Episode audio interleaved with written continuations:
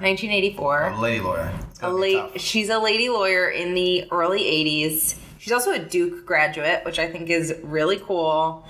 Um, so obviously she's really smart. She's pretty successful.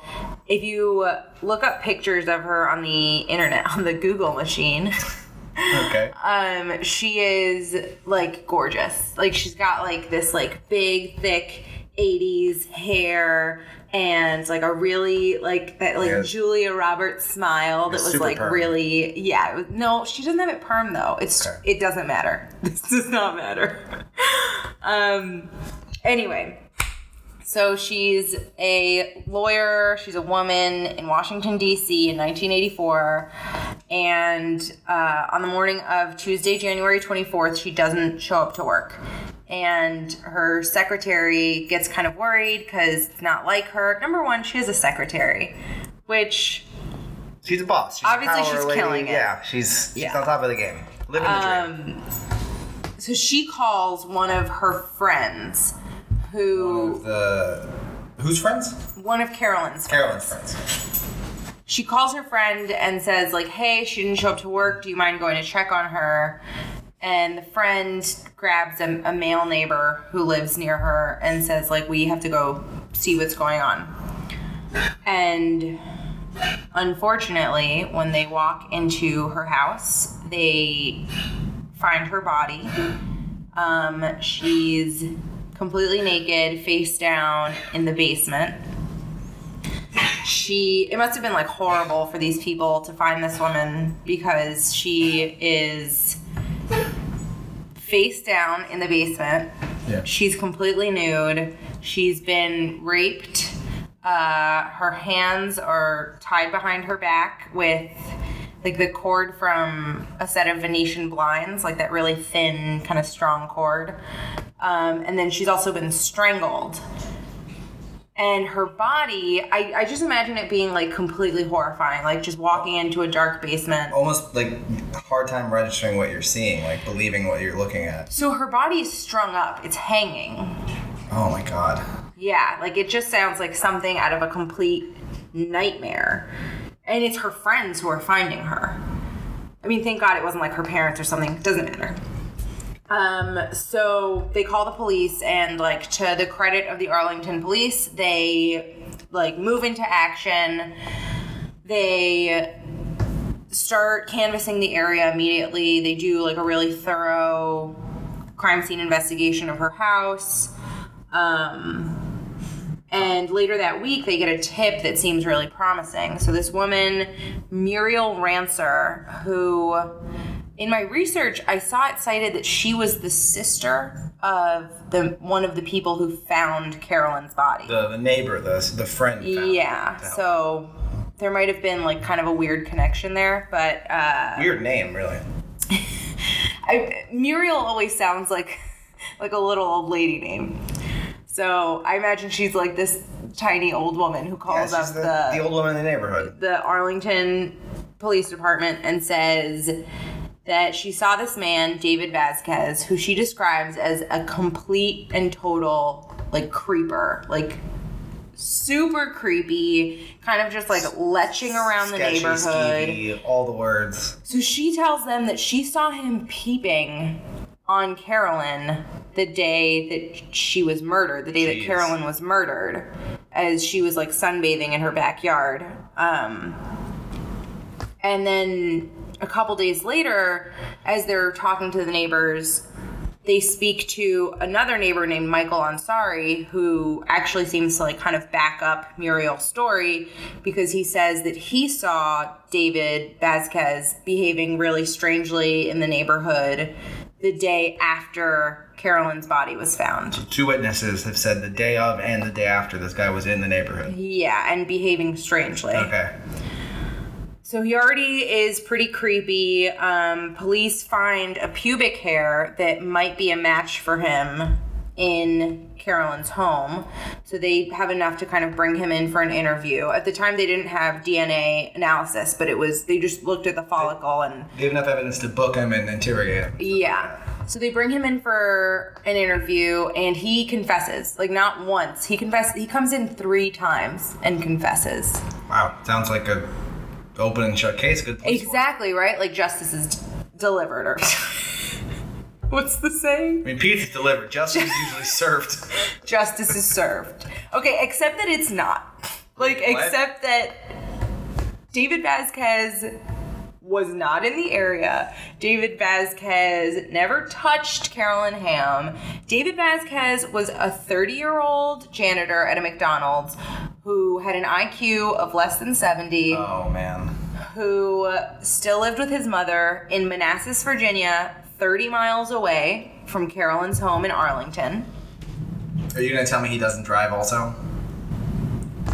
Wait, how did you know? It just felt like you were heading. So later on, it comes out that David doesn't drive. His elderly mother doesn't drive. So now there's this unnamed possible accomplice that has to be around driving him to crime scenes and then disappearing without a trace. Multiple days too. Yeah. So David Vasquez is convicted of this murder.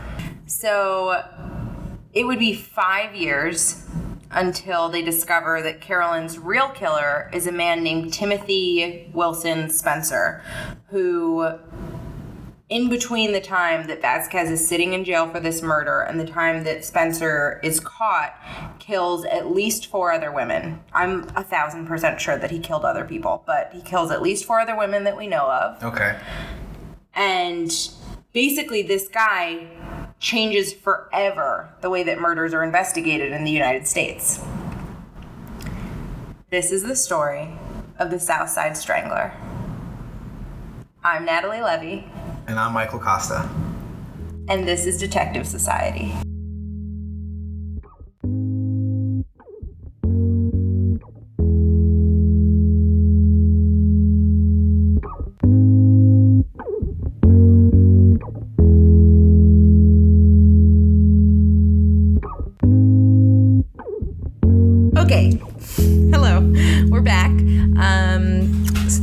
First episode of Detective Society. I'm Yes. your host, Natalie. I'm your other host, Michael.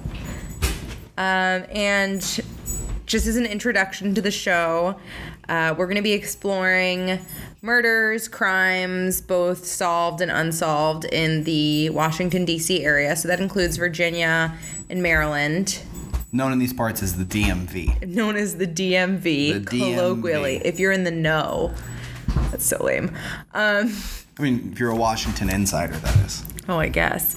Uh, so I have been a true crime buff my whole life, um, and I recently started listening to way too many true crime podcasts, specifically um, stuff like My Favorite Murder, True Name Crime dropping. Garage. Shout out. Um, and no, I just wanted to give credit where credit was I know, I due. Because, you know, they're my influences now at this point in Mm. my professional career as a podcaster. Yes. Because we're clearly professionals. Yeah, no, I mean, I keep a very professional demeanor both here and in daily life. So anyway, uh, we both live in Washington D.C. Um, clearly, I'm a glutton for punishment because I just obviously want to think that there's a serial killer living around every corner. and, and I know some listeners might be thinking, well, hey, wait a second. You guys are only doing this area because you you live there. And I want to say, yeah, mostly. But also, for a long period of time there, DC and the DC area was the murder capital of this country. I mean, the metropolitan area through most of the 80s had the highest murder uh, per capita than any other city or metropolitan area in the country. And a lot of that had to do with the demographics and the crack epidemic that was going on. But uh, there's definitely a in a very morbid way, our cup runneth over with material. With material for murders. Myself, I'm not much of a crime buff. I have always kind of hated this stuff. Um, as a child, when I'd accidentally catch a glimpse of those, you know, so and so murdered his wife with a baseball bat shows, I would just assume that, oh, that's what people did. I guess my parents can do that one day and then not be able to fall asleep that night. That's insane. Um, well, as an adult, I still don't really care for it, but I find do find the criminal process very fascinating. and I find true crime very fascinating. And so I guess uh, hopefully that'll make a good combination. If not, please let us know uh, by tweeting at us And- or. Yeah, and, and feel free to be as mean and ruthless as Oh, possible. yeah, yeah, it's the internet. I'm not, you know, I can take it. I got skin, not so thick, but I, I have skin. I have very thin skin, so you can be really, really mean to Michael, Yes. but um, be extra nice to me, and then it'll kind of even out. Um, that being said, uh, I'm not a historian. Um, but I do I do love history and I do love research. So if at any point there are any kind of inaccuracies or we make any mistakes in our research, feel free to reach out to us. You can Tweet- us at the Detective Pod or just search Detective Society on Twitter or email us at detectivesocietypod at gmail.com. I think we might also have a Facebook page in the future or Wait, now. I mean, we don't right now, but I can definitely set one up if the masses are thirsting for it. Thirsty masses. The thirsty masses. and to, you know, piggyback on what she said, we don't have any qualifications or really experiences. We're just doing this out of a passion, really. I mean, yeah. Yeah. Both have a love for research and are a bit morbid. Yeah, and I kind of I like visiting creepy places, so I might just tweet a bunch of really disturbing pictures of people's homes. That sounds like a way to may get sued or arrested. But you That's know what? true. I'm with you. I, I support you. That's true. But back to what the people want to hear, obviously. Are we getting back into the story? We're going to be getting back into the South Side Strangler case. Oh man. This guy is a real piece of work. The, the Triple S, as he was known by his friends. Probably not.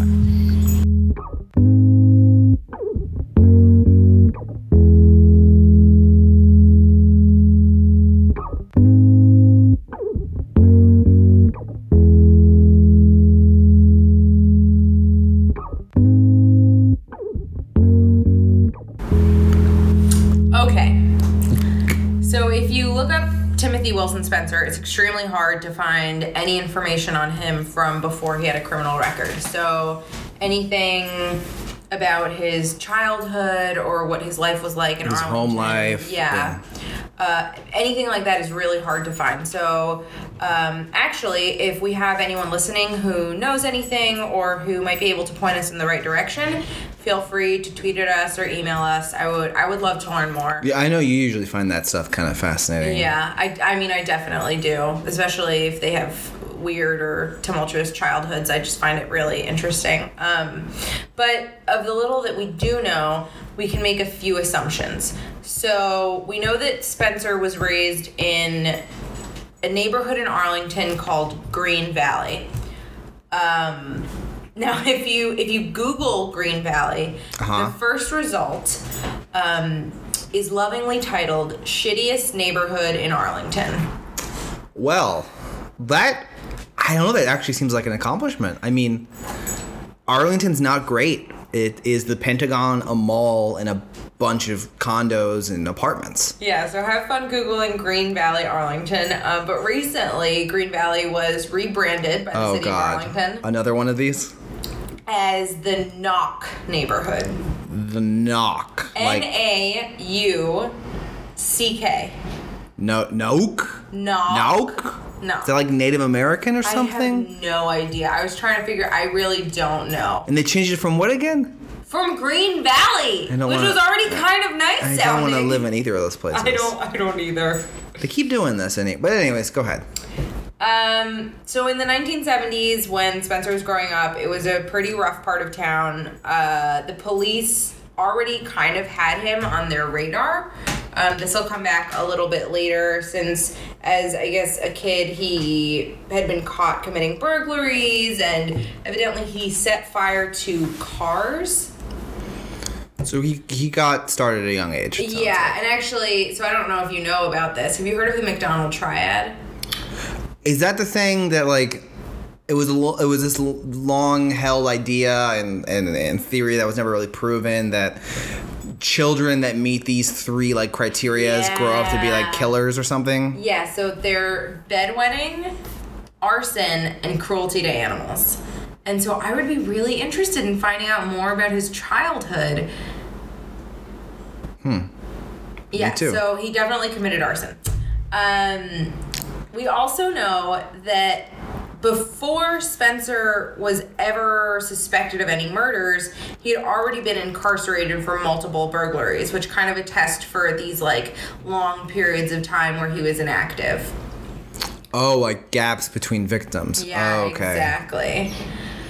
So the entire picture being painted of this guy is one of a really, really troubled young man, and something that I find really, really startling is how young he was when he committed these like really brutal, horrifying crimes. So by the time that he was 22 in 1984, he had already committed countless burglaries, a string of rapes, really terrible rapes that we'll talk about later, and the murder of Carolyn Jean Hamm.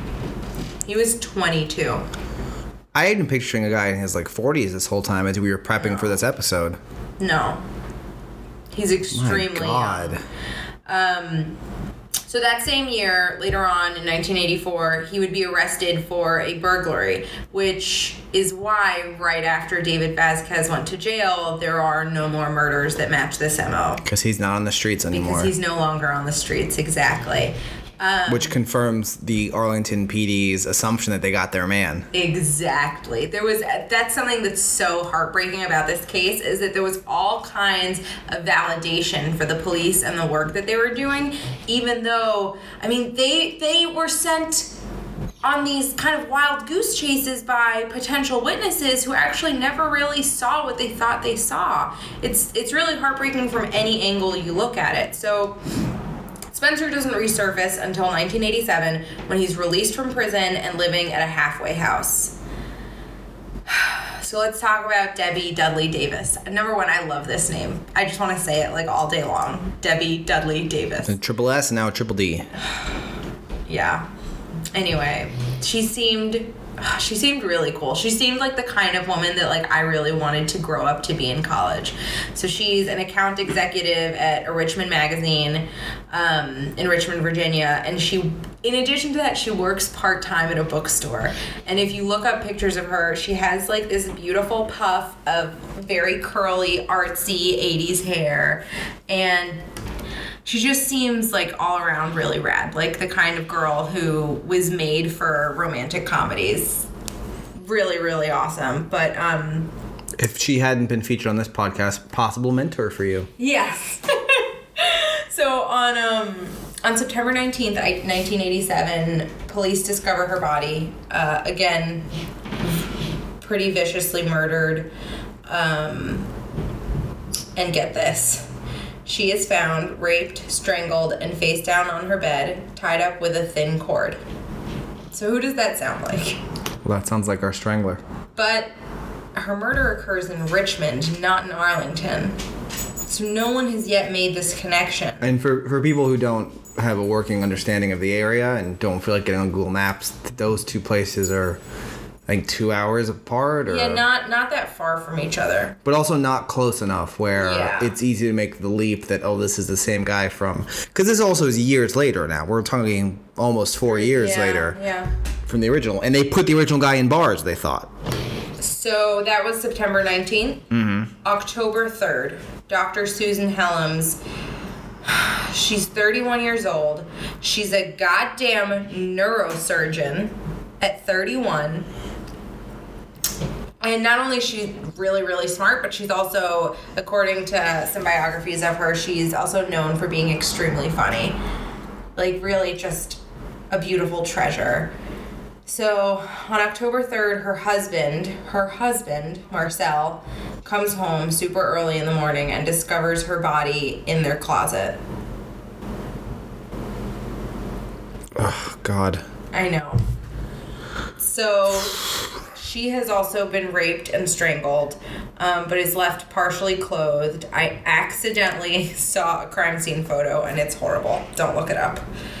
Um, good for you, Susan. I guess she fought because the police found that the strangler, her attacker, had to use two belts to strangle her.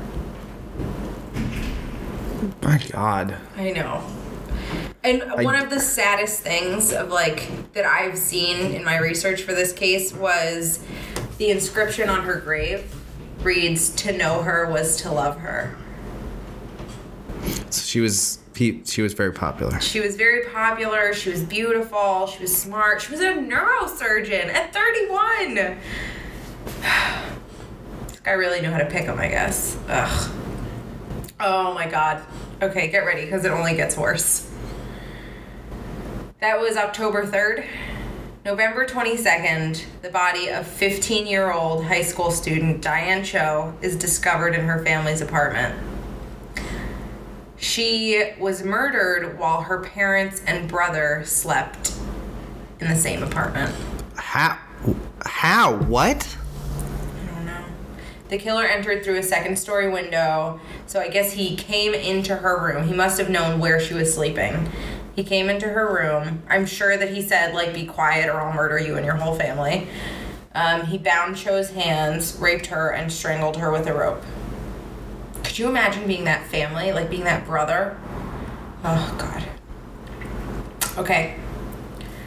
So finally, finally, we get to his fourth and final victim that we know of. Uh, she's a woman named Susan Trucker. Oh my god, this is another one that I looked up a picture of her online and she's so adorable. She, she's just like so cute. She has like these, you know, those like big glasses, and she's like, oh, she she just like you just want to like hang out and drink wine with her. okay, um, so on November 27th, not even one, so he murders Diane Cho. Her body is found November 22nd. November 27th, not even a, a week later, same MO. He breaks into Suzanne's apartment and brutally rapes and murders her. Now, Spencer was hard to get because he was very, very smart, like I mentioned earlier. Um, According to the police, quote, the killer left no fingerprints or fibers behind. He'd wiped off the surfaces he touched. He even rubbed his footprint off the washing machine he stepped on after climbing through the basement window of Trucker's home. So definitely doesn't fit fit uh, our original perp from the first case No, not at all. with his IQ and abilities. This, what seemed like good, honest police work at first has slowly been unraveling. And all these are taking place in Richmond. No. Oh, sorry guys. Our dog is barking. Are you done, fella? Rusty. Rusty. Thank you. Thank you. Um, so most of his murders took place in Richmond, Virginia, but his first murder that we know of, Carolyn Hamm, Yes. Was in Arlington, Which was his hometown. his hometown. And his last murder that we know of, Susan Trucker, also in Arlington, which is where Joe Horgas enters the picture. Is it Horgas or Horgas? I don't know, but I just I'm compelled to think to myself that 22nd of November he kills Cho. Mm-hmm. 27th he's in Arlington, Yep. Probably visiting family for the Thanksgiving holidays. So Because he's in a halfway home in Richmond during these three murders of this year, correct? Do you want to hear the worst thing about Suzanne Trucker's murder? And it's not the worst thing. The worst thing is that she was murdered. Yeah. He had just come from seeing his mother. Yep. Yep. So enter Detective Joe Horgas. I'm gonna call, I'm gonna pronounce it Horgas. If it's Horgas, I'm sorry. Um, as I said, all of Spencer's victims, except for the first and the last that we know of, lived Were- in Arlington or lived in Richmond. Those two lived in Arlington. After Trucker's body is found, obviously they call the police, and Detective Horgas is placed on the case. He shows up at the crime scene and immediately realizes, like, oh, I've seen this before. So instead of thinking, like, oh, I guess we got the wrong guy, he immediately assumes this is Vasquez's mystery accomplice that we've been looking for. So, because the police had put one and two together that Vasquez and his mom couldn't drive, and so someone had to have gotten him out to the original case. Yeah. So Did Horgas? Do we know? Did he work that original case, or like it's just it's unclear. it's familiar in the department? Maybe. Yeah. Okay. It's unclear as to whether he was on the original case, but my assumption is that he was not because of the way that he moves forward with this case. Okay. So he drives down to Buckingham Correctional Center um, to ask Vasquez like who this guy is, and the entire time Vasquez is easily confused. He just keeps telling him that he's innocent, that he doesn't have an accomplice because he didn't do it. And keep in mind, this is a mentally disabled man who is just desperate to get out of prison. Yeah. He wants to tell Horgas whatever he wants if it'll get him out of prison, but he doesn't know what he's supposed to say. So by the time Horgas is done speaking to him, he's basically convinced that they have the wrong guy. He even goes as far as to tell the warden, like, this guy doesn't belong here.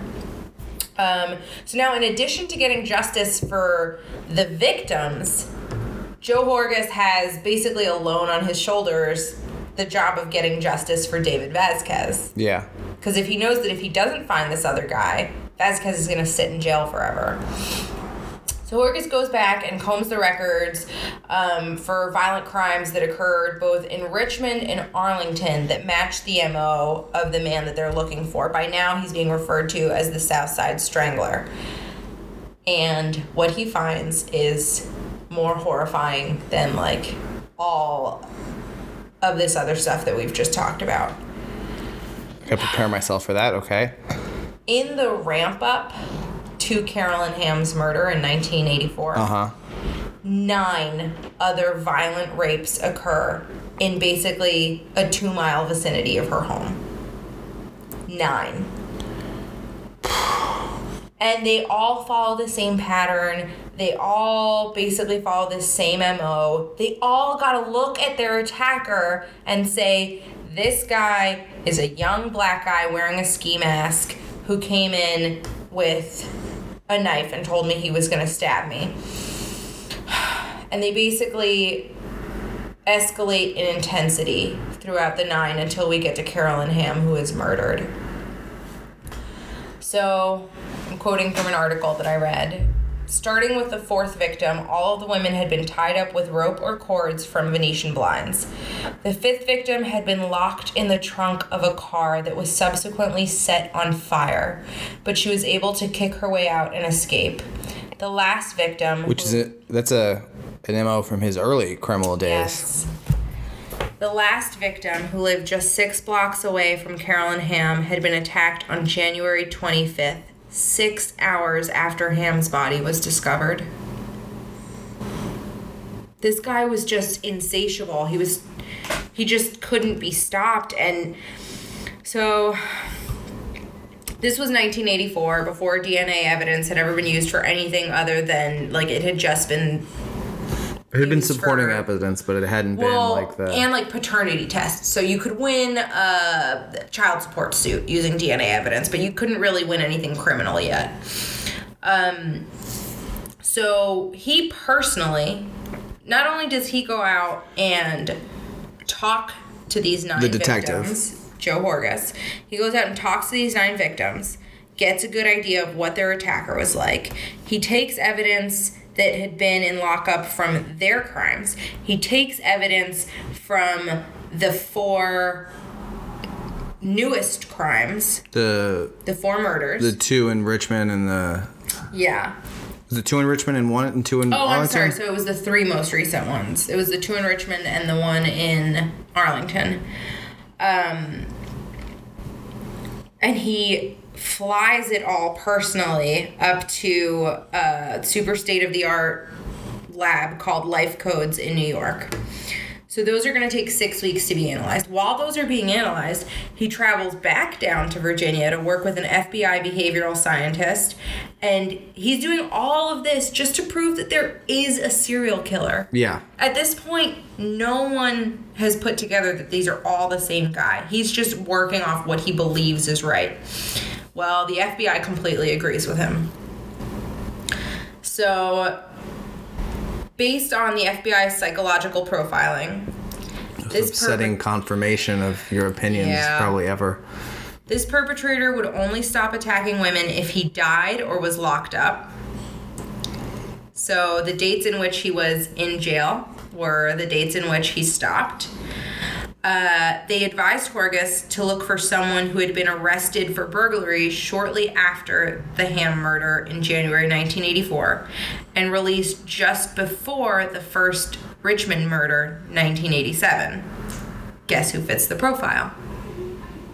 Our strangler. Timothy Wilson Spencer. So, good on all of these rape victims who mm-hmm. came forward and worked with him because they are heroes. Like, without all their testimony and their willingness to come forward, And to, to, to drag up what at this point was ancient history almost. yeah, they would have never found this guy. And Joe Horgas remembered from his early days on the force this kid in Arlington who used to set fire to cars. Wow.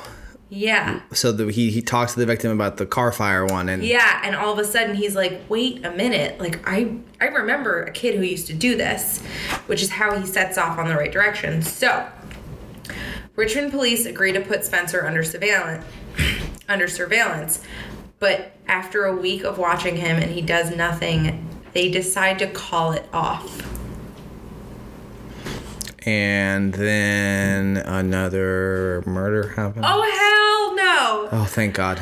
So guess what? Arlington's female prosecutor, Helen Fahey, was not having any of that.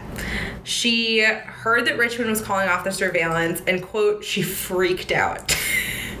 she said there's no damn way we've got to do something. So she basically takes evidence that they have on Spencer, who had been at the same time committing burglaries. God, this guy got out and then immediately went back to his old ways. Anyway, he had been at the same time committing burglaries, and she takes the burglary evidence over to a grand jury, basically just to get him off the streets. Yeah. They don't mention the rapes, they don't mention the murders. It's just so that he doesn't hurt anyone else in the meantime. So they arrest him, and he's completely silent. They think, like, oh man, he's gonna talk, he's gonna wanna tell someone. Nope doesn't say anything about the rapes or the murders. So on March 16th, they finally get the DNA results back. From the fancy lab up in New York, Yeah. and So Spencer's DNA matched DNA left at the murders of Suzanne Tucker, or I'm sorry, Suzanne Trucker, Debbie Davis, Susan Hellams, and one of the Arlington rapes from earlier, which connects him back to all the other the one, yeah. back in Arlington in 1984. So actually, this is really really cute. Horgas was interviewed, and he says, "When everything I did was finally deemed credible, I was ecstatic." Helen Fahey was standing by my desk, and she even gave me a kiss on the cheek. Now she might not remember that, but I do. I just think that's so cute. Like imagining like these two like crime fighting together. I don't and there's something about the 80s that makes everything like kind of cute and yellow. And there's something about like covering a story like this that makes you want to pull out any little sh- shred of decent humanity Right? Like you're it. just really gunning for the only people who you can hold on to and say like, "Yes, you're so good." yeah. Okay, so finally, they think they have this guy, so they move to trial. Now, keep in mind, this is the first time that DNA evidence has ever been used in a criminal case in the United States, especially a criminal case of this magnitude. Which is difficult. It's hard. So they're trying to convict him of capital murder, and people have no idea what DNA means, if it's reliable, how it's Yep. used, why they should believe in it. Because a good defense attorney is going to make the government explain in excruciating detail how DNA negligence works, hoping the jury just can't under- make sense of it. But they did. So in 1988 and then again in 1989, he's found guilty of two counts of capital murder. Awesome, right? End of story. Congratulations, everyone. Except no. Because remember David Vasquez? Yeah, poor Mr. Vasquez. So, David Vasquez had been convicted of the murder of Carolyn Hamm. Yes. The DNA evidence from Carolyn Hamm's murder had been degraded so much over time that they couldn't test it. And there's they okay okay so what happens So, now I'm, I'm on the verge of tears i've got to know what happens to mr vasquez so Vasquez's only hope is for a pardon from the governor. Now, keep in mind, this is a Hispanic man in the 1980s in Virginia with an IQ of less than 70. Obviously, our dream team, Horgas and Fahey, are not going to let this one slide. So, in addition to all the crazy work that they did to convict Spencer, they also decide that they're going to take on Vasquez's case. So Fahey contacts the FBI to get a behavioral specialist to assess Vasquez. And together, the FBI, Fahey, and Horgas draft up a 35 page report on all of the reasons that they believe Vasquez is innocent, and Fahey writes a special letter petitioning for a pardon to the governor. So, on January 9th, or I'm sorry, on January 4th, 1989, David Vasquez becomes the first person to be exonerated by the use of DNA evidence, inadvertently as it was. And on April 27th, 1994, at the age of 32, the Southside Strangler, Timothy Spencer, was the first person to be executed on the merit of DNA evidence. and nowadays i mean dna evidence is for prosecutors is like the the gold standard it's the thing This you case want set the president. You know, Like, this case changed forever the way that we look at murder in the United for, States. for 100 years before this it was about fingerprints Yeah. And and who knows about this case? I'd never heard of it before I started looking into this area. I, I, yeah, I mean, I feel like I've heard of the case that started DNA testing, but like there was not a lot of talk about what the case was, or that this poor innocent man, Mr. Vasquez, was rotting in jail for five years for a crime that he didn't nor was capable of committing. That I God, that for me is like the most heartbreaking part. Is just that like her- he his- sat in jail and like you. I read the transcript of his confessions. Uh-huh. They're garbage. They're dumpster fires. They're complete garbage. Of Detective One saying, "Well, didn't you strangle her?" And him saying, "Yeah, I did." And Detective Two saying, "Well, what did you strangle her with?" And Vasquez saying, I don't know what what did I strangle her with. Sorry, we've got a, a coughing dog in the background. It's not a sound effect because we're talking about strangling. That would be weird and That would be very macabre. weird. Yeah, no. Abs- absolutely not. Are you done? No.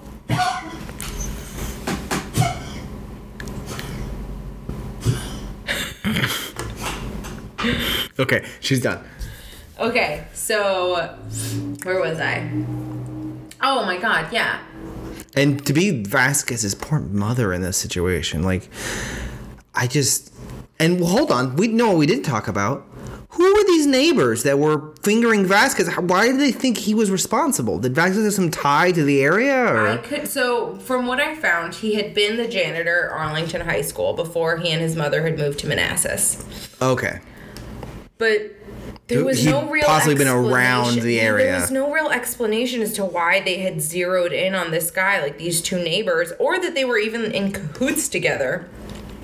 It just seems like maybe they had seen a Hispanic guy and assumed it was him. I it's so hard to tell with these kind of cases and with eyewitness accounts. They're normally I mean, we know now that they're not as reliable as we once thought they were. And I think that really kind of shows the importance of this case and DNA evidence that the original guy who was the wrong guy is convicted. I mean, on a coerced confession and the eyewitness testimony of two neighbors who it's like painful to read. didn't even have him close to correct as to what's going on. Yeah, there's an entire Innocence Project uh, entry on this guy, which I'll, I'll definitely tweet once we're You'll link to for the, Yeah. the. I just and the fact that those things led to this guy being on the loose and killing what was it? Is it four more people that we know of after the Four first more murder? people that we know of, because uh, and countless many rapes that weren't attributed to him. Like who who knows with this kind of thing? And like, who knows what he was planning? I mean, he was so he was so depraved. It was upsetting. Like a 15 year old, as her parents slept in the next room. And this whole time he's in his early twenties. He's so young. It just it, yeah. I mean, the society that that that helped create that individual. I don't I don't know. It's this is a really tough uh, tough case to, to get a, a handle on. I think it. Uh, I mean, you- but. Can, all the respect to the, the detective and the, the, the DA for Fairfax County because, again, like, he could have met with Vasquez and said, well, Vasquez isn't the guy and just moved on.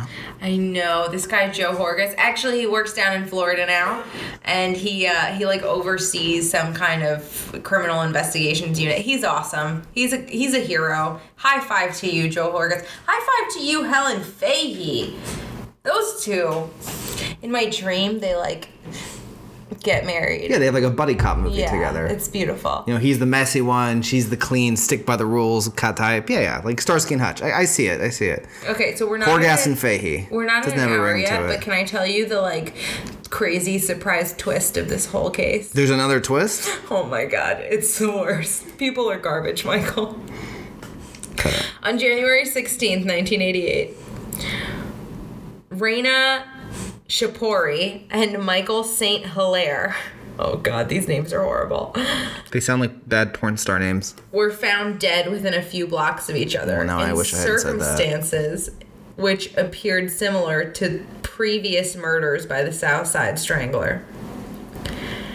Initially, that threw an entire wrench into the investigation because, It seems like they have the wrong guy now. yeah, again, Yeah.